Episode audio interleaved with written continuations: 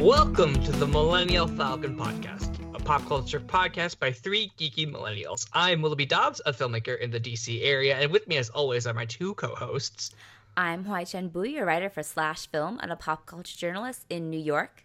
And I am Anya Crittenden, a writer and editor in Los Angeles. So, guys, I have a, I have a little, I have a little something to sing you today. Yes. Is it is it our birthdays? It's not. I hope not, or I missed the memo. What are you gonna sing? Toss a coin to your witcher, oh valley of plenty, oh valley of plenty. Toss a coin to your witcher. Jaskier's come to play. because this week we are Jaskier. talking about The Witcher, uh, the new Netflix series that debuted at the end of last year, I believe. I believe it's a 2019 show, technically. It is.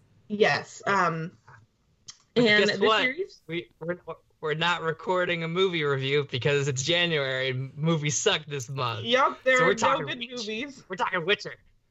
Talking TV instead. Excuse me. Whew. okay, hold on. It was a night last night, guys. I'm recording this a little tired and hungover, so excuse the yawns. It's fine, though. Although I'm sure Geralt of Rivia would not approve. He, he No, would he not would have. absolutely approve. He would absolutely approve of getting drunk. That's Yeah. true. That's true. That's true. Anyway, so Netflix debuted their first season of The Witcher based on the book series by the Polish author Andrzej Sapkowski. I'm probably butchering that name. I'm very sorry. Um, There's a Z in there, but that's okay. It's very close. there's a Z, but you don't always pronounce the Z's in Polish. There's also a J, so who knows? Who Yeah. knows? If anyone Um, knows the correct pronunciation for Andre, that'd be great. It, it was it's, so so the the books by Polish author A. Sapkowski. Mm, very, Um, very distinct. Set in the fantasy realm of the continent and following the main character Geralt of Rivia, who is a witcher, uh, who is a human with supernatural abilities, tasked with hunting down monsters and slaying them uh, in the land of the continent. Um, witchers are are heavily judged in society and uh, distrusted, um, and that is the character that we follow, played by Henry Cavill in the series. Um, it's also known for being a big, big video game franchise, which uh, came off of the books, and now it is a very successful TV show, of which Netflix has released the first season. The second season is, I believe, either already filming or at least in pre-production. I believe they begin filming in 2020 and 2021 as a release. Okay, yes, that's what I second heard season. as well.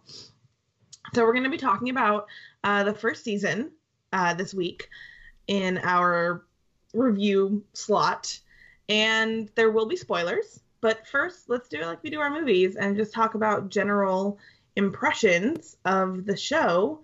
HT, why don't you start us off? Ooh, so I actually haven't talked too much about my um, sort of take on The Witcher, uh, which is a show that I actually quite enjoyed, despite some uh, shortcomings I have with it.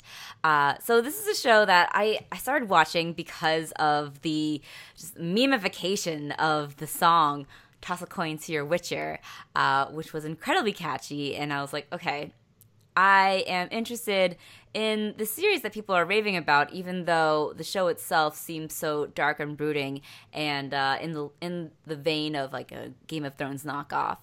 And um, I, even though I didn't think the first episode was very good, I couldn't help but continue watching. And um, I still don't, I still can't say that this is a good show, but it is a highly entertaining one because of the incredible seriousness that it approaches these sort of camp um, elements. And I think that it is it can't be it's a it's a campy show. And whether it's intentionally so or un- unintentionally so that's up for discussion. But i enjoy it because it's kind of like it's a show that takes so seriously these elements that are a little bit ridiculous and a little um, over the top. And um, i think that that sort of heightened um, sort of uh, element of the series makes it really entertaining to watch despite some of the less than great writing, um, and uh, the sort of confusing uh, three timelines that are interwoven throughout this series. I think that the time I didn't realize until about halfway through the series that it was three timelines, and I think that the series could have uh, relayed that a little bit better. Um, and uh, the writing itself feels very much like sci-fi channel sci-fi series or fantasy series given like an extraordinary budget. Um, and uh, it's a show that looks great and i think sometimes uh, is a little bit heavy on the gratuitous violence but um, the characters are pretty fun, um, especially the character of Yennefer. I found her to be the most compelling of all of them. I found at the beginning Geralt to be a little bit boring until I realized that he was just kind of like the grumpy dad of this found family who just kind of end up attaching themselves to him and then he became much more interesting by virtue of like the ridiculous characters that he surrounds himself by, uh, around especially uh, the bard ja- jaskier Jaskier? Jaskier. Jaskier. Jaskier. Um, who I found incredibly enjoyable. Like once he was introduced in episode two and was just so uh, ridiculous and silly and campy, I was like, okay, so this is what the show is supposed to be. And um, I was in it from then on. But I will say, I don't think it's like I did have my problems with it, and I don't think it's like the most the most smoothly uh, executed show but um and for like the majority of watching it i was like is this show good? I don't really know. But i did enjoy it for a lot of the time and i really actually quite enjoyed sort of the um, subtly comedic performance that henry cavill gives to geralt and his many varying hms and grunts so that's uh, my sort of lukewarm take on The Witcher, which I know uh, Anya is a maybe maybe seething over, maybe disappointed over, because I know she absolutely adores this show, and um, I I can see why. But uh, for me, it was uh, a lot of elements didn't t- completely work together. But just like the overall camp factor, I think really balances out the the show's shortcomings. So uh, to give the the very opposite reaction to me, I want to know Anya, uh, Anya's takeaway from The Witcher, what she thinks of The Witcher. Sure. Um. So I, I, as HT hinted at, I loved uh, The Witcher. I loved it so much. Um. And I will get into why. Um. But I will first start off by saying I had no interest in the show at the very beginning. You know, we had Henry Cavill in the wig, and we all made fun of it. And I knew it was a video game series. I did not know it was a book series. Um I had thought it was much it was sort of more sci-fi fantasy and that is less appealing to me. Um, and so I was just kind of like ambivalent about it. And then the first season happened, uh, was released on Netflix, and everyone started recommending it to me. And I was like, okay, okay, I'll give it a try. And what I didn't realize is that it is very traditional high fantasy, which is I love high fantasy, um, you know, very traditional stuff where there are courts and knights and princesses and warring kingdoms and elves and dwarves and all of these things which this show has in abundance. And i didn't realize like just how how tropey it was and how much it was like that genre that i grew up loving. And so once i realized that i was like oh my god this show was made for me. Um and i adored it. Um i think everyone is entitled to their opinion, obviously. I think HT, I think you are just wrong. I think the show I, I, say that I say that not to say like your opinion is wrong, but to say that your your uh un the fact that you are unsure about whether or not the show is good, I think is selling the show very short and I think is missing a lot of what the show does because I think the show is actually objectively genuinely a good show. Because i think the fact is that it is campy and it knows it's campy and it leans into its camp and it is not doing it in a way where it's like you have to guess whether or not it's campy. It knows what it is. And that's part of what i love about this show is that tonally it strikes a balance really well between camp and seriousness and it knows when certain scenes call for camp and when scenes call for a more serious tone and it treats both of those things with equal respect. Like it is it enjoys its camp and it knows that it's campy but it also understands that there are more serious elements that should also be given their due weight. Primarily i would say with yennefer's storyline in season one which i thought was handled really beautifully And so I think the show is actually really good and really smart. I disagree with people who don't like the multiple timelines. I think that it was done very cleverly and I think the fact that you didn't get it at first is fine because I think that a show shouldn't uh shouldn't have to kowtow to its audience or, you know, spell things out for them all the time. And I think that you are able to get the fact that there are multiple timelines by about episode three, four, which is when you're supposed to get that. And I think, you know, then they make it very clear and then you start putting all the puzzle pieces together. And I like that it's a show that doesn't like doubt my intelligence as a viewer. Um, so yes, I really love this show, and a big part of it is because of our showrunner, who is Lauren Schmidt uh, Hissrich. Who the fact that we have a woman running a traditional high fantasy show means so much to me, and you can see it in the show in the fact that there are so many great female characters who are portrayed with a lot of empathy. The fact that we have people of color in a traditional high fantasy series, which is a genre that used to be dominated by only straight white men, like specifically. And we have so many women of color in this show, and it is so wonderful to see. And they occupy so many different varying roles. And I think that uh, Lauren Schmidt uh, Hissrich has you can feel her love for the show when she talks about it when she acknowledges shortcomings of the first season and how they might change things in season two and the absolute joy she gets from making the show and the joy she gets from the fans and you know being very forthcoming about the process of the show. Um, i just think it is something that's really special um, and made out of a lot of genuine love. I also think it's henry cavill's best role in years uh, because the thing about Geralt, like HT said, is that you think he's going to be one thing at the start, and then you realize that he's actually a lot more forthcoming and funny as a character, and he has a lot more heart in him than you initially realized. And you realize that with his feelings for Yennefer, um, with his feelings for Jaskier in a way, he can be a bit of a dick to Jaskier when Jaskier doesn't warrant that. Um, and I'm obviously already like very much all about Geralt and Ciri and their father-daughter relationship and how pure it's going to be. Um, so yeah, so I think the show is very good, and I think it's very smart, and I think people are selling it short by just saying, "Oh, it's a campy, ridiculous fantasy show," because I think there's a lot more to it than that. Um, although its camp is also fun, and it knows that it's campy, like I said, but it, it is it is a multitude of things.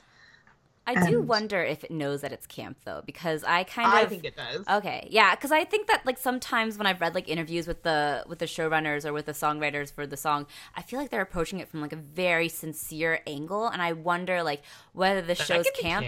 Yeah, I mean like the whether I it's camp or not is like uh is very much um I think very clear it is camp, but whether the showrunners are intending it to be camp, I think is a bigger question, um, because it, you can like go into something with a very sincere sort of approach, and it can still end up camp, and that and it is camp definitively. But um, I do wonder like whether they know it, because I think that sometimes the show approaches it with like this the show approaches its tone with this, this really serious, somber sincerity that I don't know if it completely embraces its camp factors and whether that's just like an, almost an accident, accidental thing that the camp comes out. But um, I do think that's like maybe why I don't really, I wasn't really as warm to the show as as you are because I was like, oh, it, it's campy, but I don't know if it knows it's campy, which is why like I enjoy it for the camp elements, but sometimes it takes itself a little too seriously. Where I'm just like, but you should just lean into that camp more and uh, not try to just be like as dark in Game of Thrones as uh, as it's I was intent as it was at the beginning. I think that the first half of the, the series was a little bit weaker than the second half too. Yeah, I I, I just have to fundamentally disagree. Mm. I think sincerity and camp are not mutually exclusive. Mm. I think that there are plots in The Witcher that deserve complete sincerity and seriousness and not to go into camp. Um, again, especially with Yennefer. Um, and I think when there is camp, I think the show is very aware of it. I mean, I just think about the time, the first time that Geralt and Yennefer meet and they hook up, and Jaskier and the elf who was in love with Yennefer, like, find them in the ruined castle. And I'm like, that is such a campy scene. And the writers absolutely know it. And they're leaning into it and having a lot of fun with that scene. And I, I just even Yennefer. Yeah, disagree. This is the, this is a little bit of a spoiler, but when Yennefer is having sex with her mage friend, uh, friend, and they've like summoned these fake people to watch them have sex, that's very campy. Mm-hmm. And Right. I think it's it's treated as as a semi joke, but also like a fun little like this is what they can do with magic while they're having sex, And I and also, also to show like how powerful they are. right, and I also wouldn't want the show to be ex- just like 100% campy, and that's like that's all that is and all they're going for because uh, I think there is seriousness in this story, and I think that that also deserves to be explored, and I think you can have both of them coexisting in a show, and I am just really into the show and I'm like but I remember how into Game of Thrones I was for the first 3 seasons so I'm just like oh The Witcher please don't betray me like Game of Thrones did I'm so scared of that But we haven't talked about um, what Willoughby thinks of The Witcher yet. So, Willoughby, what are your thoughts on The Witcher? So, HT, you came to this show because of the viral song. Anya, you came to this show because a lot of your friends were recommending it to you because it was extremely your shit. Um, I came to this show because I saw a Twitter thread that compared Geralt of Rivia and Jaskier the Bard to Shrek and Donkey from DreamWorks Shrek 2001, uh, Best Animated Picture winner. Um, and it was like a side by side comparison with like screenshots from the movies and that sort of that literally sold me on watching the show because I do love the idea of like a brooding strong guy who's like you know trying to be left alone and like a fun quirky best friend bard that is annoying but also like fun to be around. And the two of them like I always I like that that that duo uh trope um, and that's probably because Shrek left left such an imprint. Uh, by the way, right before recording this podcast, my girlfriend and I did watch Shrek. It is on Hulu um, because last night we had a fun Jackbox party uh, post a, a Lunar New Year dinner at a friend's house, and we were just like doing Shrek and Witcher memes and Jackbox. It was very fun. Um, but yeah, so I came to this sort of from also like Twitter's obsession with the show in a very specific and niche way. Um, but I, but my girlfriend and I watched the show, and we we, I really like it. Um, I don't think I'm fully in love with it as you are, Anya, but I'm definitely m- more in love with it than you are, HT. I I think I see I see like the issues that you have with the show, and I sort of am more like, well, I think they're I think it is camp, and I think it is sincere when it needs to be, and I think it it walks that line uh, specifically with Yennefer's storyline, which is very very serious, um, but also like Yennefer ends up having a lot of fun uh, later on in the back half of the series, um, of the season, I should say. Um, and I love Geralt as a character. I love the characters. I think one of the things about about fantasy that you have to get right to have an have an have an audience invested in it is the characters, and I think they are well drawn, and I think they are um, appropriately fun when they need to be, but also serious when they need to be. I like that Geralt is sort of this unstoppable force and Yennefer sort of an immovable object and the two of them meet and they have sex and it's very fun um and the, their relationship is very fun um and and like they're sort of like these quote unquote immortal beings because like at one point you realize that Yennefer's been around for like 30 years and she hasn't aged a day and so has like Geralt and they're just like these like two lonesome souls who have met and which is really kind of cool um and, then they're gonna yeah. become mommy yeah. and daddy to a And- princess and Jaskier is there too. Um, and I think Uncle that I like the I like the the three timelines uh thing. I knew going in that there were three timelines. Um, my girlfriend had told me she had found out from like someone who was watching the show. So like we had that knowledge in the back of our heads that there are going to be like three characters who have different timelines and the f- I, the fun of it watching the show was sort of seeing like like the the clues that we can pick up on of of the how the three timelines work because at first I have no I had no idea what the fuck was going on. The first episode I must agree is sort of a bit of a downer like it like it's a pilot but it's sort of a rough takeoff and I think season two, episode two, See, uh, episode one, two. Sorry, I can't talk today. Episode two is a much stronger episode in terms of like bringing in Jaskier and bringing in sort of more of what the show is really going to be about. And like the the first episode really sort of set up Geralt and who he is because we don't even get to Yennefer except uh, until the the second episode. There's just so much to go through, um, and I think that they sort of like they they they like rattle off names of places and people and characters and kingdoms and it sort of all goes over your head and at first I was like, you know what? I'm I'm in it for the ride. I want to see where this goes. I don't really I'm sure this will all be explained. Like it's very like it throws you into the deep end like right away. And I'm just like, cool, let's see where it goes. And eventually everything did sort of click into place and it was really fun to like watch a scene from Geralt's timeline and then like it goes to Yennefer's uh storyline and you realize like that's 30 years in the past or something and you're just like what and I think that's sort of fun and neat and to, see where things are going and like the kingdom of Nilfgaard and you see like that rise and like the sort of like uh threat uh, oncoming threat of that of that kingdom. And I do kind of love that the continent is just called the continent. They're just like, fuck it, we don't have a name for it. We're just gonna call it the continent. And like the little kingdoms are gonna be like their own thing. And I'm just like, that's fun. You don't have to like, you know, everything. Not not everything has to have like an explanation or something. So I think that that's cool. And like we have to realize this is based on a lot of what the season is based off is short stories from the books, is what I've looked into. And so like the fact that it's not all conjoined is sort of I wouldn't say the point, but it is sort of what if if you know the source material, you realize that these are sort of stories that are being told, and it is a very episodic show, even though it is it does have a, a very serialized arc uh, at the end, um, and I think season two. Uh, we'll get into spoilers, but I think season two will be much more of like a contained storyline, probably. Um, and, yeah, Lauren Schmidt um, has has already confirmed that season two is one timeline. Um, yeah.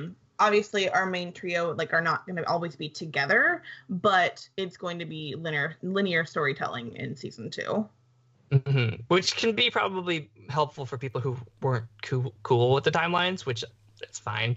I like that it's sort of a setup for a bigger season two. Um, and I, I I I really enjoyed it. I had a lot of fun watching the show. Um, and I like the you know it's also based on a video game series, so it's sort of got that I wouldn't say fetch quest, but definitely has like this is when Geralt gets a power and he powers up and he can fight the monsters and then he brings the monsters and he gets the money and you can see sort of like that video game element of it coming into play.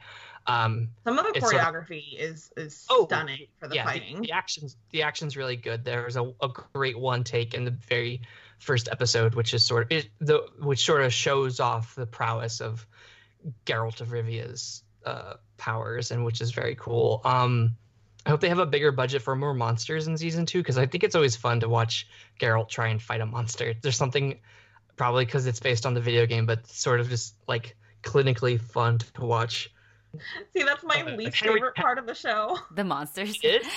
Uh, yeah, that's, that's my least favorite part because I'm just like, I just want to watch Geralt and Yennefer be mom and dad to Ciri. That's like all I care about. That's great. That's great. But I like the idea of Henry Cavill, who is a big boy. He's a big man, and then fighting monsters that are just like ten times bigger. He's so big that he just, wore out several of his uh, leather armor uh, costumes that he that they made for the show he's got big Chris Hemsworth and Thor energy, where like Chris Hemsworth notoriously uh, uh, couldn't wear the suit very well in in Thor in 2000, the first Thor because his muscles were too big. And so in the Avengers, Joss Whedon and this costume designer gave him sleeve a sleeveless uh, look because his muscles were too rippling. And so like the same goes for Henry Cavill. He, he's just a like an impeccably hunky man uh, going off going up against the even like bigger creatures, and that's just sort of fun to see. Like he's just being tossed around and then fi- ultimately wins. But ultimately, like but like the storylines of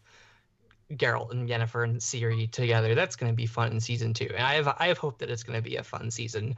Um, I like the the the fandom culture memeification of it all on online and stuff. I think it's fun because like, and that's the other.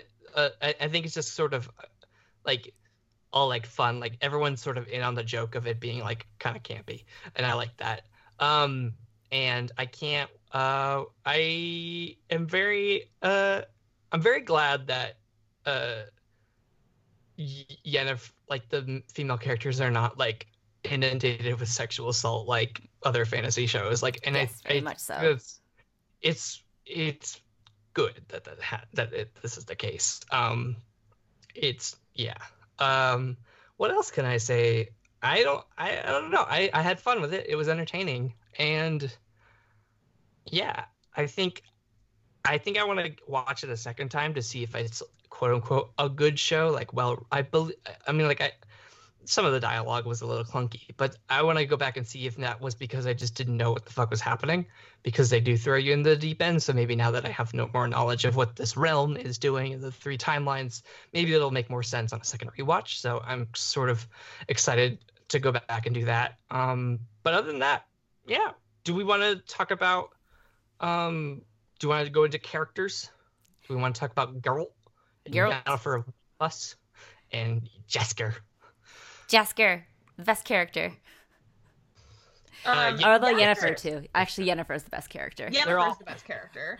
They're all wonderful. But the interesting thing about Jaskier, and Lauren uh, Schmidt has talked about this, is that in the books, Jaskier's character is actually pretty kind of creepy and almost a little misogynistic. Mm. um because he's like a big womanizer and lauren schmidt has talked about taking that character and trying to uh, make him you know more like feminist and you know still bring his charm and his wit and his humor um and the fact that he does very much love women um but you know take away the sort of creep stalkery element of that in the books. Um, and I think they did a good job because Jaskier has clearly become a standout. Um, I think he's really charming. Um, I, I adore him. I don't love him as much as everyone else does. Um, I think he's really, really lovely and fun, and I want him to stick around as Uncle Jaskier. But I'm definitely much more like I am. A, I'm very much about the trio of Geralt, Yennefer, and Ciri. I mean, Jaskier Um, is really mu- very much like the comic relief. Like by Yes. taking away, they they turn him into the buffling, bumbling buffoon, which is like really endearing and makes him makes his more womanizing ways much more like not forgivable, but like much more easier to just kind of take in stride. and- Yeah. yeah, yeah, yeah. Yeah, and so like it it and he's just so funny. Like I I enjoy a lot of his scenes. I think that he's hilarious.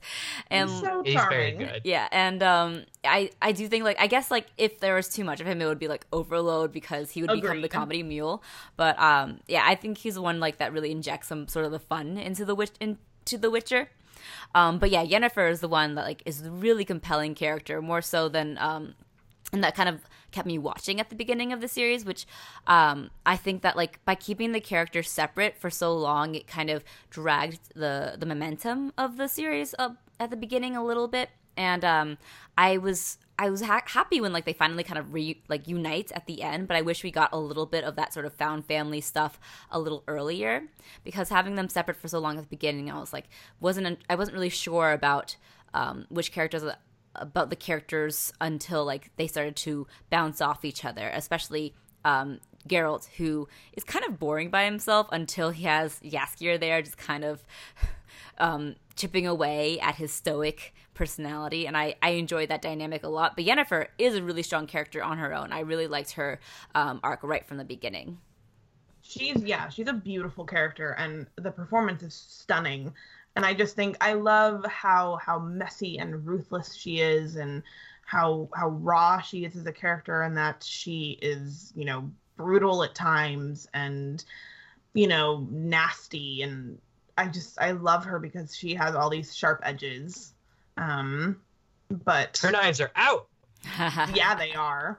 And that's why I love her discussion um, later in the series when she talks about wanting to have a child uh, with Geralt because that is a choice that's taken from her. Uh, she makes a certain decision uh, to change her appearance, um, and in doing so and transforming her body, uh, she is left um, unable to produce a child. Um, and I like her discussion with Geralt about that because I love her line where she says, I just want to be important to someone because she's never been important to someone. Um, although she doesn't realize it, but she actually has become important to quite a few people, um, including Tissaia and Geralt. So, you know, she has has become important, um, but she doesn't realize it quite yet. Um, and I thought that was just like a beautiful scene, and it it reminded me a little bit almost of the terrible Joss Whedon Natasha stuff in Age of Ultron, but like handled Yeah. well. Like this is how you actually handle was- something like that. I wanted to, yeah, I wanted to bring, I kind of wanted to bring that up because it was sort of, I don't, I, I will, I mean, I don't know, like I, I, I liked her storyline.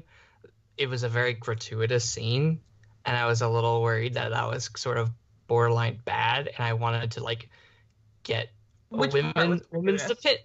pit, the part where they took her. Okay, spoilers and also explicit content.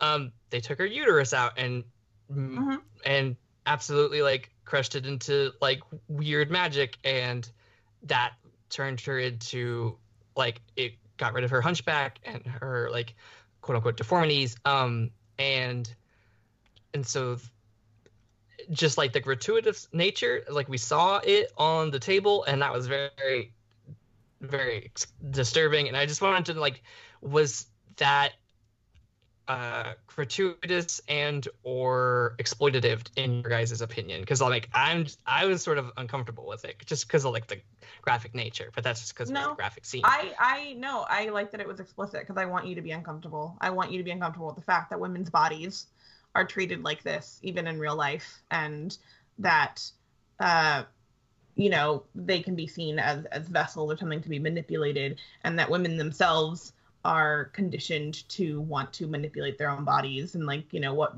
brings Yennefer to make that decision about herself. Um, so no, I like that it was explicit because I want you to be uncomfortable. I want you to understand the pain that Yennefer is going through. Um, and I didn't find it gratuitous. I found it I found it just honest and I found that it it didn't it wasn't trying to sugarcoat anything. Um, and I feel like it made you understand the gravity of the decision and what Yennefer has suffered.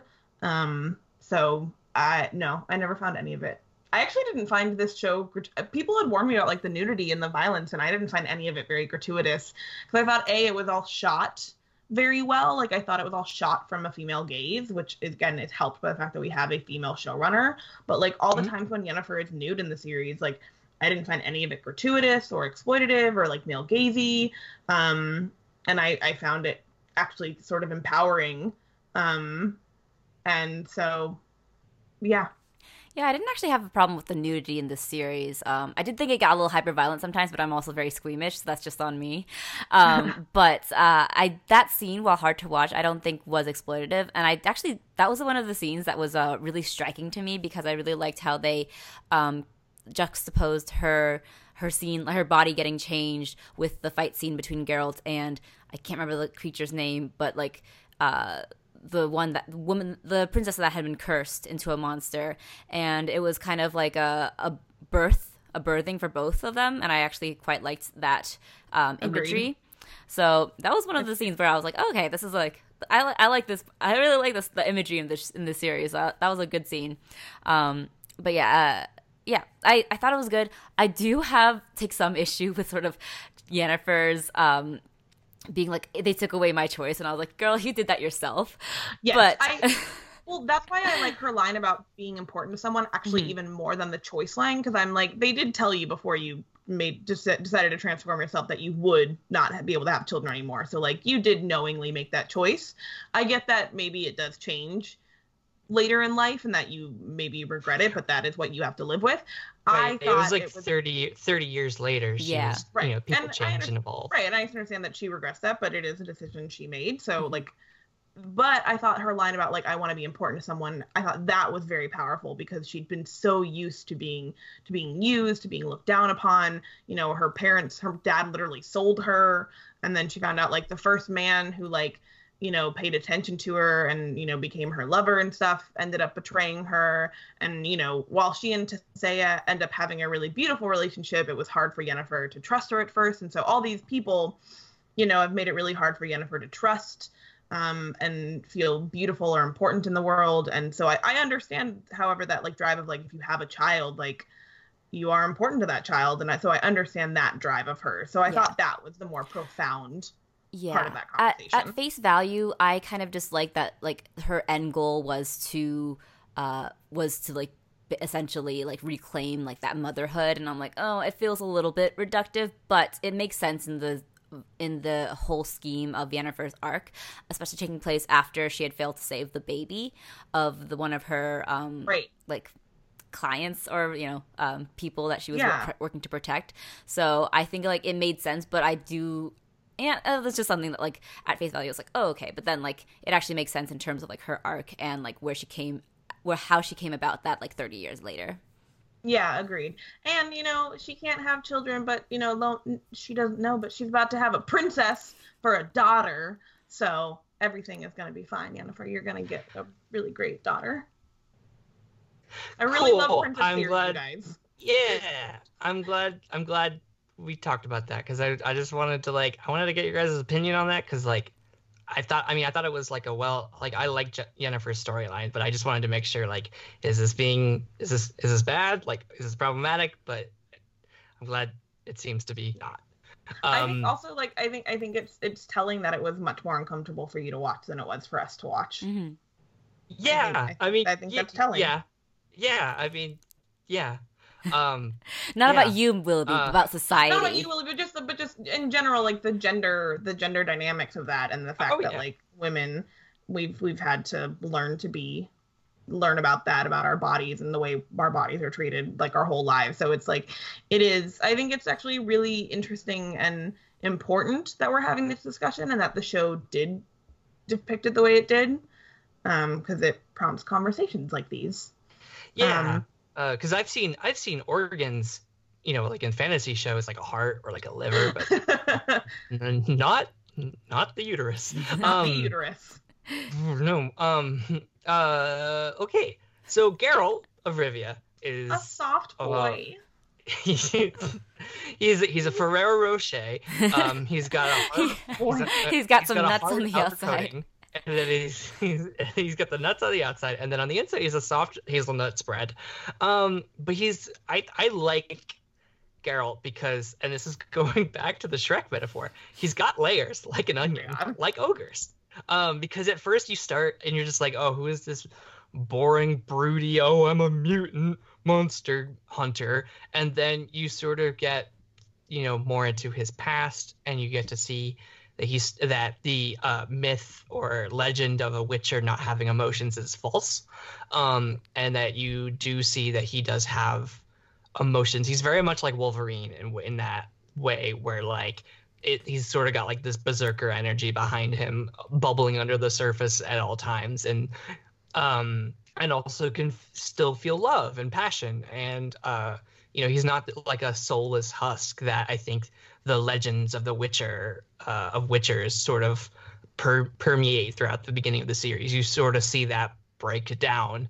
And i i love the two of both of Geralt and Jaskier um i Jaskier's introduction really sort of was I would I don't want to say breath of fresh air because it had only been one episode, but the first episode was very, very much like this is gonna be a brooding show, and there's gonna be action, and there's gonna be slaughter, and then Jaskier the bard comes with his songs, and you're just like, oh my gosh, what is this show? And you sort of get like the kind of tonal shift of of like Jaskier sort of yeah he he brings that tonal shift of the show where it can be fun it can be uh silly but also still high fantasy and still like high drama. Um and the and like the two of them b- bouncing off. I agree that like Geralt is best when he's talking to someone else uh and if that someone else has like a competing personality or like a a, a personality that uh just like is not his own uh so it's really fun to see like Yennefer uh and him uh talk and like um you know compare brooding um and also Jaskier is just fun to like sort of like poke at Geralt's like uh armor of emotion. Um, I think Geralt is way less brooding than people are depicting him to be. I mean I- very much in the beginning of the show he's very broody. In like episode one, right like, and, you and that's you learn he- the fact that he has emotions and that he has like a moral uh, like a moral center very quickly. And he's also very forthcoming as a character. Like i i thought i i don't really see what people are seeing in episode one because at, when i when you first meet him and i was like oh boy he's gonna get real tiring real fast and then he starts talking and he keeps talking. And he's not this like silent, like brooding type. He's stoic, but he's talkative and he'll answer your questions and he really loves his horse and like I I just don't see this Geralt that people are describing because I think I think they did a really smart thing where I think they showed how human he really is, like very early on. And I think, despite the fact that you see him through other people's eyes and how people see Witchers, like you know, like Geralt is the one pining for Yennefer and trying to get and trying to be with Yennefer, and Yennefer's the one pushing him away. And like I also really love Geralt's scenes with um, Queen Calanthe, who I think is one of the best characters of the season, and mm-hmm. his his you know his scenes with Mousesack and the fact that he has friends. And I don't know. I'm I'm so confused why I have such a different view of Geralt than everyone else does because I see him as this actually very soft like you know prickly but like forthcoming and emotional and like honorable man and everyone's just like, oh, brooding and darkness and gruff, and I'm like, yeah, but not really. I maybe I'm. I mean, maybe I'm laying it on thick, and it's more of like the memification of it all. But but he does start out as like a sort of standard brooding main character, and I must I do agree. Like he he he does have complex emotions, and those emotions are shown very early. Um, but I I think that uh, like I, I think that archety- the archetype of his character is sort of what I'm referencing, and the, the actual character of Geralt is shown throughout the series. Right, um, but that's what's so great is that he doesn't actually fit the archetype as neatly as you think he does. Yeah. I don't know. It's sort of.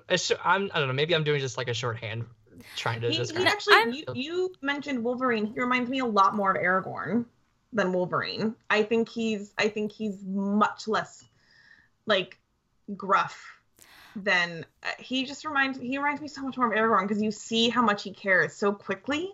Like he does not he is really bad at hiding his emotions and pretending he doesn't have an emotional stake in things, like the thing with the cursed princess.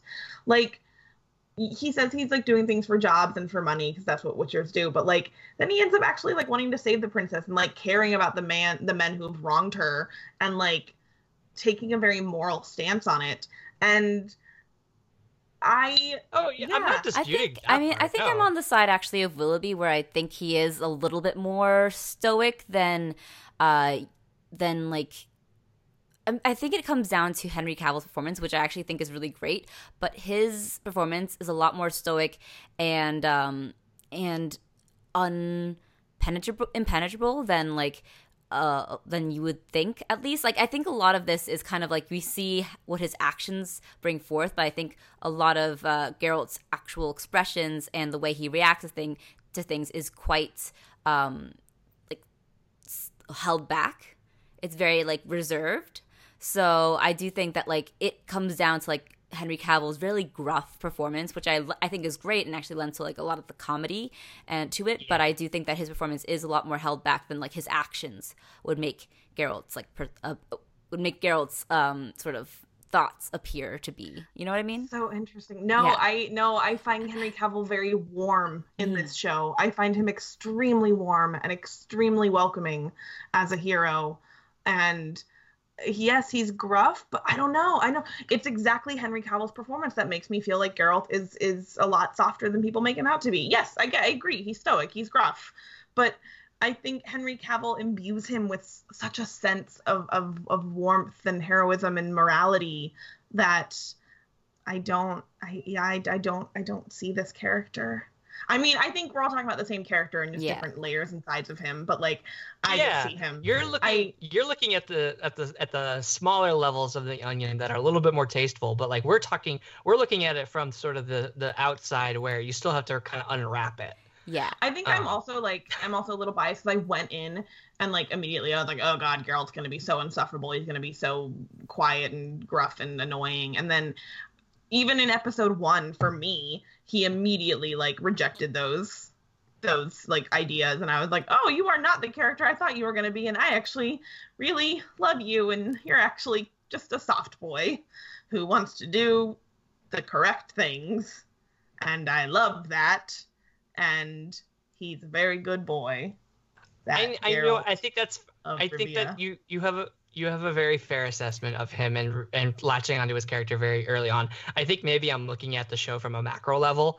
Um, yeah, I think that of, like, you're you have like, ge- affection for him too. Anya. So like it kind of like gives his overall Oh yeah. because you have such I a am- strong affection for him. It gives his overall performance more warmth, I think, than like us who you know like him Oh, but yeah. don't like love I'm him. definitely would see his biased. ass. Yeah, I am definitely biased because I'm like, because literally his first episode, he starts talking with that daughter, and like that's the that's the moment I fell in love with Geralt was when he's walking with the innkeeper's daughter, and he's like having a conversation with her, and he's actually like again very forthcoming and kind of witty, and I was like, oh no, I love him. Look at him like adopting this child, and then I learned that he gets to have a princess for a daughter and i was like oh no and this princess wants to fight and she's strong and resilient and runs away and I was like, oh no, oh oh no, he's just a father with a rebel princess daughter, and I have a lot of feelings about it. So yes, I immediately was like, oh no, Geralt's a soft boy. So I am also very biased.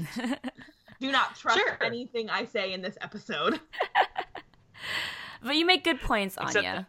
Yeah, no, no, like I don't disagree per se. I just think that maybe I, I like I, I think that I'm yeah I'm looking at the show from more of a macro level. hmm Right, and Uh, also right I now. can't be objective. Like I, it's like it.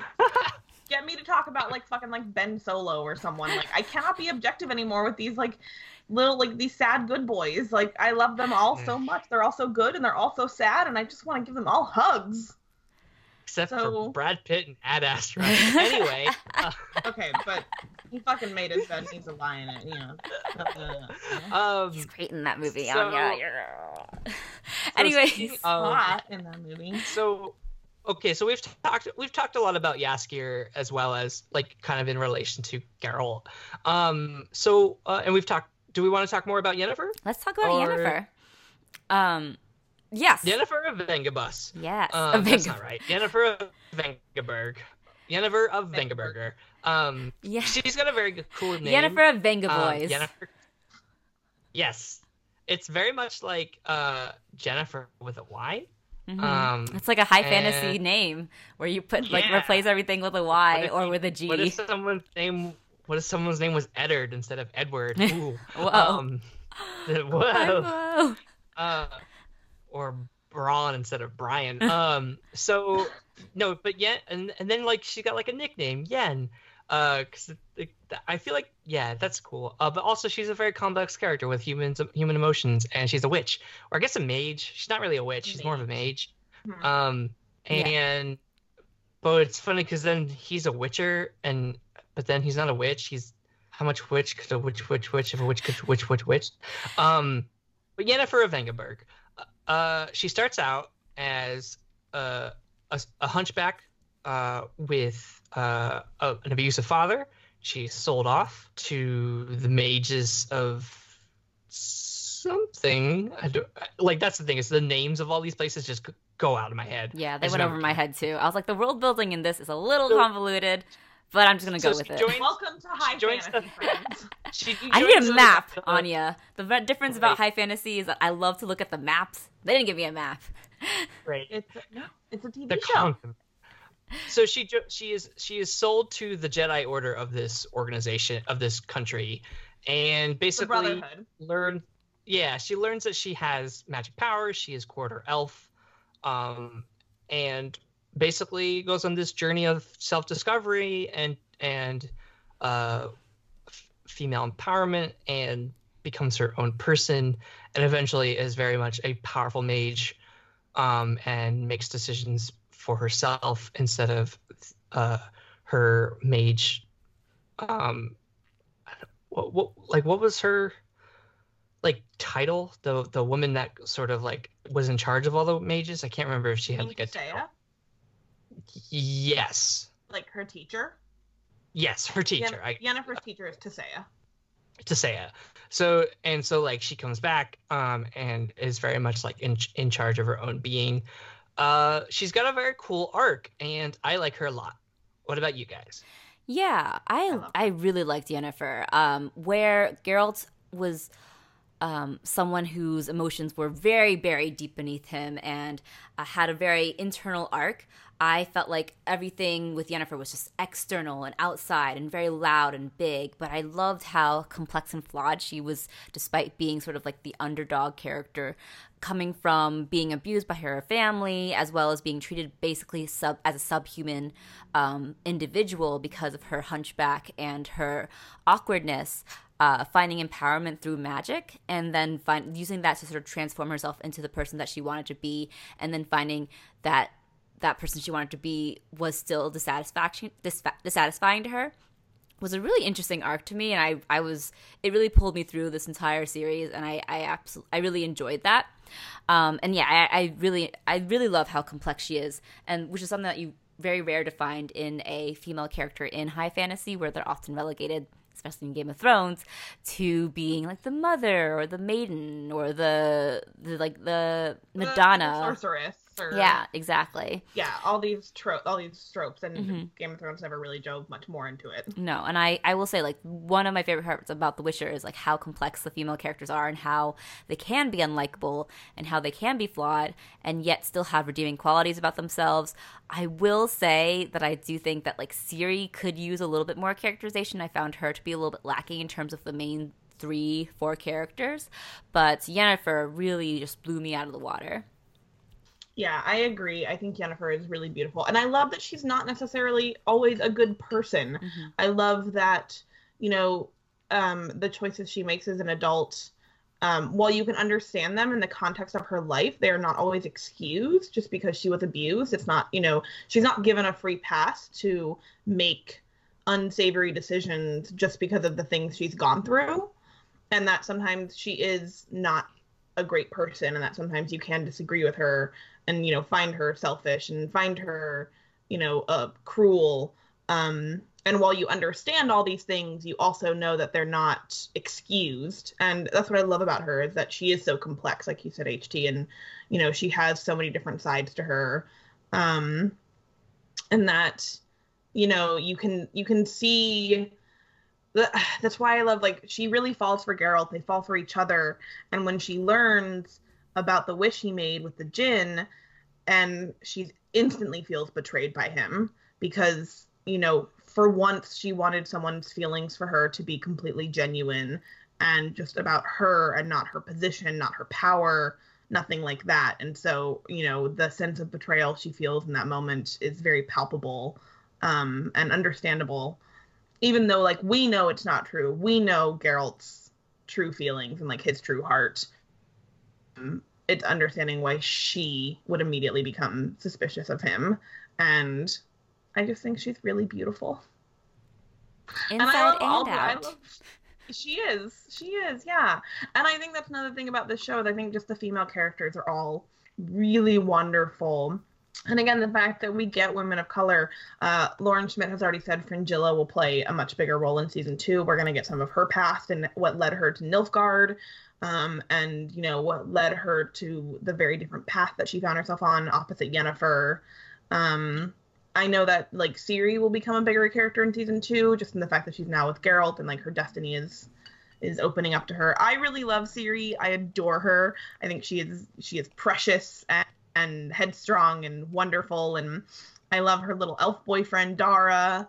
Um, and like I said, I love Queen Calanthe. I think she is a fascinating character and Pavetta, Ciri's mom, and her like love story with um Duny, which I thought was really Sonic lovely. Sonic the Hedgehog the Knight. I I loved that. I thought Pavetta and Duny were oh, so cute. Yeah. Oh yeah, Sonic the Hedgehog the Knight. yeah, that's true. Yeah. The cursed yeah, dude. Yeah, yeah that's yeah, Ciri's Ciri's parents. Um so yeah, I just I I'm so it, it it sucks that like just having women in a show like this is enough to get me excited, but I'm so used to fantasy having no women because it has for two it's been a white boys club. Um and so the fact that there are so many women in this show and that they occupy so many different types of roles is very exciting to me. Um I was when I saw when I was watching the show and I saw Queen Calanthe in the armor, I was like, oh, oh Anya's gonna love this. Calanthe and Eist, I love the two of them. Like, I'm so sad that they're both like dead at you know at points in the timeline, but like Eist is also so fun, and I love how much he encourages Ciri. Um, but yeah, Calanthe in that armor. Uh, the fact that she like storms into her own party like fresh from battle, and I was like, yes, yes. Yeah, I especially Hello. liked Queen Calanthe too because she's so ruthless and Mm-hmm. um, so kind of s- s- cruel sometimes too. And I actually, I very much like that she wasn't an outright villain because of like these. Uh, uh, attributes that are usually given to villains and she is you know someone who is a, a character you can root for and yet is so inherently unlikable and so cruel and i, I really enjoyed that fascinating sort of um, dichotomy in her Yeah, and she's a lot like Tissaia in that regard. I mean, the fact that Tissaia, the, you know, Tissaia calling Yennefer like Piglet when she's first the the school for Mhm. mages and stuff, and like She- not calling her by her name. she negs her for like the entirety of her her pupilhood. Yeah, and and you know it's it's frustrating, you know, to watch, but by the end you really love Tissaia and you love Tissaia and Yennefer's relationship. Mhm. Um, and I think again, right, the women in the show are complicated and they're not just strokes of fantasy tropes, and they're a lot more than that. And I think that's really, and again, the fact that it is this show is led by a woman, I think, you know, people can scoff all they want at the idea of like diversity and quotas and all that, but like it makes a difference, like having people with these different backgrounds and their voices uh, leading shows like really makes a difference. Like this show would look so wildly different if it were run by a man. And That's true. I think, It would be you know, much more, be much more like sort of the stereotypical high fantasy show. I think we right. we we've come to know with Right, like probably a, unfortunately probably a lot more sexual assault, um, and like sexploitation, uh, sex, uh, uh, sex, sex position. That's the word. Yeah, that's the, Um, the Game of from- Thrones famous term. Yes. Yeah. So I think that yeah, I think it's wonderful that the show sort of exists in the way it does, um, and is much more complex and deep than I think um, it would have been if it was run by a man. There, I said it. Yeah, I could stand up for women. I'm not a mis- misogynist. um, we don't think you are, Willoughby. uh, but yeah, uh, uh, yeah. My so my thoughts on Ciri, I sort of agree with UHC that I think that she sh- could have more characterization, and probably season two will have that. Um, I think just because a lot of her storyline and this was sort of running away from the bad guys, um, and I think and the and then she, you know, she was able to like figure out that Mousesack was not Mousesack. And by the way, there's a character named Mousesack. Have we not talked about this yet? There's a character named Mouse Sack, and they try their best to not call him Sack. They do like, mm, what? Are, how are you? And they're like, no, it's Sack. Um, and yeah, so like she's able to like discover that he's being he's like a doppelganger and not his true self.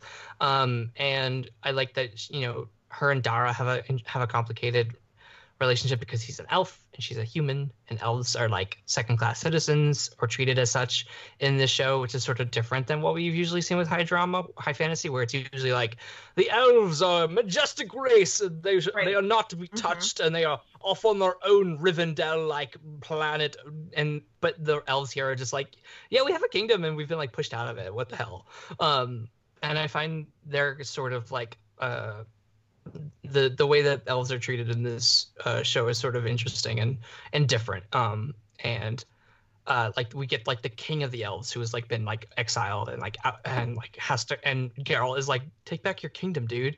And he's like, I will. Yes, thank you. Mm, yes. uh, and so Ciri, I I I like that she's sort of you know she is she does want to be her own person and and want to fight and want to like combat injustice and get and seek vengeance for the death of her grandparents and the death of her kingdom. Uh and we'll find that hopefully with Geralt and Yennefer of Vengabyres um and yeah no I the I I I want the found family more in season 2 like Anya you talk about what you've seen in season 1 but I sort of don't see it fully with what you're saying, but I do want that What more. do you mean? Uh, the like we only get the one shot of Geralt and Ciri. So yeah, like, I'm not. I'm not saying that we we that it, it exists in season one yet, but it's going to exist, and I cannot wait for mommy and daddy Geralt and Yennefer and their right, princess like daughter. I want, I want that, but we haven't really Yeah. seen it. no, so no, I we haven't like, seen any of it, but it's hap- It's gonna Right. happen. right. I just wanted to make sure we were like, I was like, am I missing something? No, it definitely seen? just like happens in Oh. like the final shot, and she's like, "Where's Yennefer?" And that was it. Yeah, but yeah. Princess Ciri No, running I- into her dad's arms. Ugh, emotion. I'm, no, I'm very excited. I'm very excited, but I, I just wanted to like, I was like, I couldn't have sworn they didn't meet until the very end. Mhm. Um, and so yeah, that's that's gonna be very exciting. Um, and yeah, I think that's that. We sort of touched on the themes a lot, Yeah. especially with Yennefer, Geralt. Um, Well, and the plot. say, I it's think based. it- Oh I was going to say one of the themes that I really like in this show. Um, I like a lot of the themes. I think some of them, you know, are very traditional fantasy, like choice and destiny and fate. Um, and I really like how they're all done in this show. Um, I do really like the exploration of prejudice in this show and how it is depicted in so many different ways. Like you have Geralt and the of and how people view Witchers, but you also have the way Yennefer's been treated in her life. You see it in smaller plots, like when Geralt was sent to kill that one monster. It's like in the second episode or something. And he's not actually a monster at all. He's actually a very intelligent creature, and he's been aiding some elves. And that's when you learn about like the genocide, basically, that was committed against elves. And Yeah. that I find really interesting, especially because what you were saying, Willoughby, how elves are normally the very ethereal, like respected, you know, high powered like beings in fantasy stories. like but in this untouchable creatures. Right, That yeah. they're, they're like almost angels in a way. yeah and in this it's the exact opposite and i find that very interesting and you know people's the fact that when you first meet dara he's wearing a hat because he doesn't want to show the fact that he is an elf um and you know yennefer's realization when she realizes she's quarter elf and so i think it's really interesting the way that like the show actually explores marginalized people and prejudice in in the continent. And again that the cast itself is so diverse and that you know elves can be can be not so good or black or that people of color specifically black people in this show that i've noticed you know they can be like nem uh adversaries like fringilla but they can also be good guys like dara. And the fact that like no one is subjected to like being a stereotype in this show. And i really love that Um, yeah. Uh, is there anything else we want to talk about the show? Do we want to talk about any? I mean, like we sort of talked about the plot. There's really sort of just like the three timelines with Geralt on his own journey. They're all on their own journeys, and they eventually meet. And there's this like oncoming storm of a new kingdom of Nilfgaard, aided by Fringilla, who you know, and they're like after like total world domination sort of deal. Um, and we're gonna see probably more of that in season two. Is there anything else that you guys want to talk about about The Witcher? Toss a coin to your Witcher. I such think a good song such a good song. I think yeah. Um, I don't really have anything to add. I do. I don't want to like end it on a, a sour note because I do think some of the writing is weak um, and a little clunky. But I do think that the characters really pull through for the series and what make and they're what they're they're what makes the show so watchable. Um, and um, I am looking forward to seeing some more of that in the second season and just kind of seeing the characters finally uh, together in that found family unit that they've been kind of teasing for this whole thing. So I yeah, that's um I think The Witcher is fun a fun series with a great song and some great characters.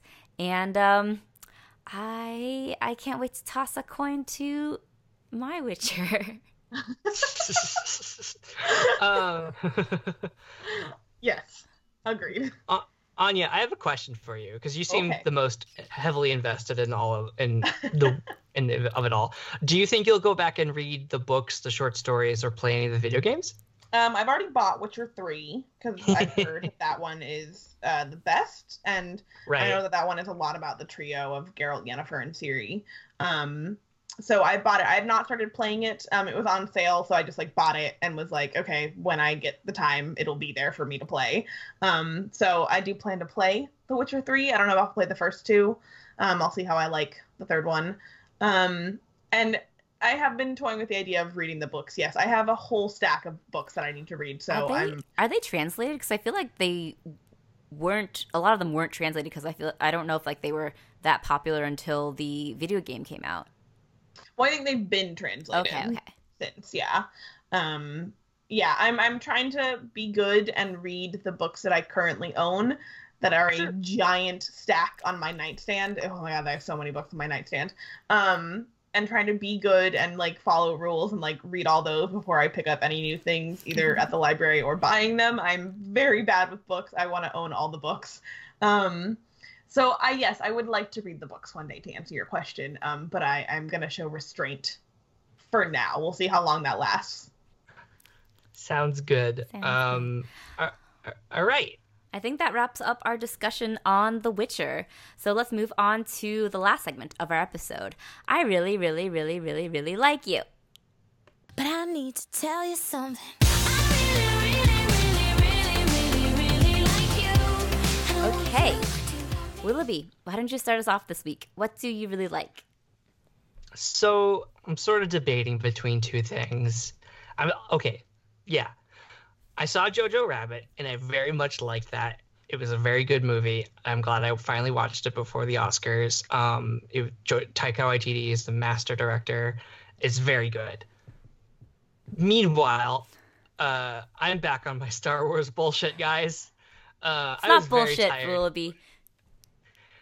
I was very tired from like the discourse of the Rise of Skywalker and all of that, and the competing opinions on the film, and sort of the relitigation of the Last Jedi versus, and then also versus the Rise of Skywalker. And we've talked about it on, the podcast. We've all read the tw- all the tweets and everything, and so I'm I was sort of like Star Wars doubt for a little bit, and then this week the trailer for the final season of Star Wars: The Clone Wars uh, was released, and I watched it, and I immediately started rewatching the Clone Wars from the very beginning, and I'm in season two right now, and the show is so good. I very much love it. We've talked about, I mean, we've done a bunch of Star Wars stuff on the podcast, but I think Clone Wars is a very interesting beast in that it is sort of this transition point between George Lucas helming the show and then taking it, and then Disney taking it, and Dave Filoni ha- who, who having like was very much a showrunner of the Clone Wars and sort of George Lucas's Padawan learner in that case. Um, we got the like Clone Wars has treated us to such characters such as Ahsoka Tano, who is Anakin Skywalker's Padawan. She became a very she became a very uh, fan favorite of I think like the prequel saga era. Um, we got Captain Rex. A lot of the clones have these incredible personalities that you get to learn and and, and see and have them grow. Uh, and you get more Anakin and Obi Wan. You get sort of a you you the the Clone Wars succeeds where the prequels fall, whereas you see the characters as as what they should have been, and the execution of the show is much better than the prequels. The writing is stronger, the characterizations are better, the acting is better, um, and so you get an Anakin Skywalker that you don't really get to see in Attack of the Clones and Revenge of the Sith. Uh, and so like a lot of a lot of the fandom fandom's love for characters such as Anakin or you know uh yeah pretty much just Anakin is much more redeemed in the eyes of the Clone Wars instead of Hayden Christensen um and you see like the depths of that character and makes the tragedy of Darth Vader all the more compelling in my mind's eye um and so yeah I love the Clone Wars it's a very good show I haven't actually done a full re- rewatch ever because it was it, it was um it's very much not in order uh George Lucas was like, yeah, it's going to be more of an anthology show. So like they did there's no real like overarching plot with like a set of characters that go I mean they do go through growth. Ahsoka's sort of the main point on that, but um there's a lot of sh- a lot of episodes that are just about clones that you only get to meet like once or twice. And the way that they did that is they sort of had they just did like an out of order out of sequence episode order and so a couple years ago starwars.com released the full uh, chronological list of episodes, and so I've taken that. I took that list, color coded it for my own sake, and uh, have, have been going off of the that list and not the episode order that's on uh, Disney Plus or like the the uh, release order. So it's uh, it's actually much more compelling this way because you see the growth of certain characters from the beginning instead of meeting them in season three and and then having to go back to season two and be like, why is this character like this? And then you learn later on, but it's much more fulfilling watching it in chronological order. Star Wars: The Clone Wars. It's on Disney Plus. It is very good. You can skip the movie, even though it introduces Ahsoka. Uh, you can watch the first 20 minutes of the movie. Uh, it is a, it is not good. Uh, but, but other than that, the, the TV show is very excellent, especially in the later seasons when they get into more uh, complex plot arcs, uh, such as the return of Darth Maul. All right. Um, yeah. Yeah, that's Clone me. Wars. All right, Anya, what's your really like this week? So my really like is Disney's uh, experimental short film program, uh, Short Circuit. And so this is a program that Disney is doing where they are experimenting with different animation styles, different storytelling, and creating short films uh, in this program. Um, and they released 14 of the short films on Friday on Disney Plus and each one has like a little intro from the director about the inspiration behind the short and then they play the short. The shorts are all about a minute and a half to two minutes so they are very short. Um, but they are all extremely charming and incredibly beautiful and you can clearly see the talent uh, that is in these shorts. I'm a little biased towards one because my friend john directed the one lightning in a bottle. Um, and so yeah and i'm very i'm very proud of him for that one. Um, and I have to admit it's not my favorite, but don't tell him that. Um, I do really love it, He's not but a there, listener of the podcast. but there are ones I love more. Um, but I just really love this program because I, I think short short film is a really great way to experiment and to let you know uh, more diverse voices get into storytelling. And what I loved about the, this program was that Disney allowed literally anyone to pitch. You know, PAs, assistants, anyone anyone to pitch a story. And so it let people you know who previously were not in so many rooms or did not have that much experience to kind of get experience and to see what it was like. And i think the result are just some really beautiful stories. And i love seeing so many different voices get to um, share you know the stories they have inside them. So i really love disney's short circuit program. Um, the 14 shorts uh, are on disney plus now All right. Um, that's awesome. I I remember Pixar had done the Spark Shorts uh, Yes. program. Is that different? It is, yeah. Okay. So this is this is specifically just Disney. This is not this, Okay. no one at Pixar Ah, is involved in Short Circuit. gotcha. All right. Cool. Well, my really like this week is a movie I watched catching up for the Oscars. Don't worry, it's not Joker. It's bad. That's Thank a bad movie. Um, but the day after Joker, I watched 1917, directed by Sam Mendes, Ooh. and I was blown away by this movie. And it definitely washed out the bad taste that Joker left in my mouth afterwards. Uh, but 1917, this is the movie uh, directed by Sam Mendes uh, and uh, shot by Roger Deakins, and it's been hailed as a technical masterpiece because of its use of uh, the long sequence, the long take sequence. Um, it's essentially a movie that takes place all in one long shots. There's like some uh, sort of subtle cuts in every now and then, but it really is just like a masterful uh, technical feat in terms of like the blocking, the staging, everything is really gorgeous. Um, but I found it to be more than just a gimmick and more than just like a technical um, achievement. It's a really, really moving and affecting film that moved me to tears at the end. Um, it's essentially a, a story about power of just like human conviction and human resilience. Um, it tells stories of these two soldiers who, uh, during World War One, um, two British soldiers who were sent across uh, no man's land to deliver a message to one of the uh, sort of units about to launch an attack against the German soldiers, and to tell the, the message basically tells them to call off the attack because the British soldiers are walking into a trap that would event- essentially uh, lead to thousands of deaths, um, unnecessary unnecessary deaths, and um, these two soldiers are um, sent and um, are, are braving like this like enemy enemy territory, and um, it's just like they keep things keep getting thrown at them, in a way that is like it's almost unfathomable and like torturous, but it's not in the same nihilistic vein that uh, a movie like say The Revenant, which um, kind of calls this movie kind of calls to mind in terms of like the both techni- the technical aspect as well as like the idea that like humans can o- can go through so much suffering. But there's a real vein of optimism and um and hope that comes through 1917 and the idea of just like fam- a human connection and, and family connection really driving these characters.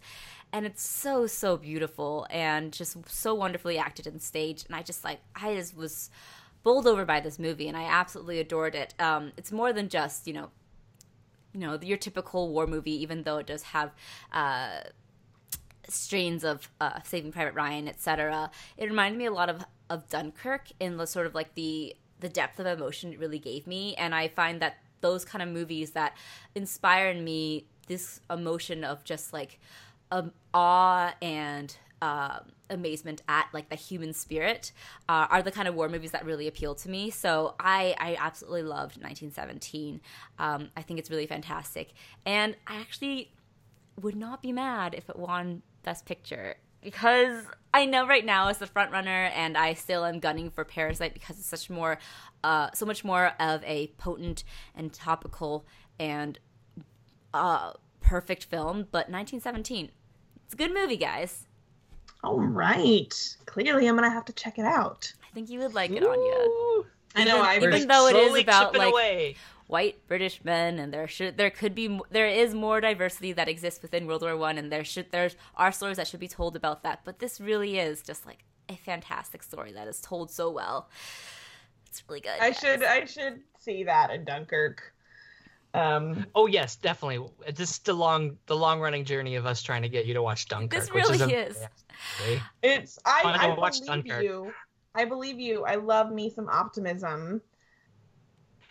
Oh, yes, you would. The scene. Oh man, and the on, scene it has all your boys. Like Kenneth Branagh is the mo- is like James is like D'Arcy. the central character in Dunkirk who like his whole performance just moved me to tears. I was crying. It was the first time I cried during a Christopher Nolan movie, and Kenneth Branagh was at the center of it. And I know you love your Branagh. And you're Guys, James D'Arcy. I don't, I don't have strong feelings about James D'Arcy. I like him. He's fine. Oh, I, c- I could have sworn you've talked about him before. Who am I talking? Who am I thinking about? I don't know. Some I other mean, white he, he's, he's, a, he's a fine. Um, Um, he's a fine Jarvis. Um, but he's he's not. Yeah, he's nothing special to me. Um. anyway, sorry. I, I I get my I get my British boys mixed up. That's fair. Um, They all But look alike. by the way, Andrew Scott is also great in 1917. He appears for like five minutes, and I was like, I want more Oh, of him. uh, okay, but I actually care. The only one I actually care about in 1917 is Benedict Cumberbatch. Oh yeah, so. he shows up at the end and he's also great. Like honestly, it's just like a Nice. who's who of character actors, and they're all great in it. And um, Okay, fine. If you like Maybe at one point I'll do like a double feature of Dunkirk in 1917. that would be a great double feature. You would be like humanity. I do love humanity. humanity during wartime. You're Yeah. you're like appealing to me. And Hopefulness. I and ah, man. Uh, Anya, All right. Anya, I think you'd re- and Tom Hardy in Dunkirk. Oh, that's a that's a oh, power for me. oh, Tom he's great in, Hardy. Dun- in Dunkirk too. Oh man, I do love Tom Hardy. Okay, okay, okay, okay, fine. Maybe at some point, maybe one day, I will do it. Um, Watch in like But- a six months, she'll be like, "You were wrong again. It's Ad Astra all over again." no, I have a feeling. I'll, I I think I will probably like them more than Ad Astra. It's Yeah. hard for me to like to dislike a movie as much as I dislike Ad Astra. um, bad Astra, Sad bad Astra. Astra. Dad Astra. Um, but for now, um, that wraps up our episode. Maybe by the next one, I'll have seen a couple more movies. Maybe not these ones yet, but I'll get to them. Um, but if you guys want to chat with us about anything we discussed in this episode, like The Witcher or any of our really likes, including 1917 or the Clone Wars uh, final season trailer or Disney's new uh, short films, come chat with us about any of those. And where can they find us, Willoughby? You can find us on Facebook if you search for us there. We're also on Twitter at Falcon Podcast. Our blog is millennialfalconpodcast.wordpress.com. You can rate, review, subscribe, and listen to us on iTunes, Google Play, and SoundCloud. And where can they find you guys on the internet? You can find me at Bui on Twitter. You can find me at Anya Crittenton on Twitter. And you can find me at Willoughby Dobbs on Twitter. All right. Thanks for joining us, guys. Bye. Bye.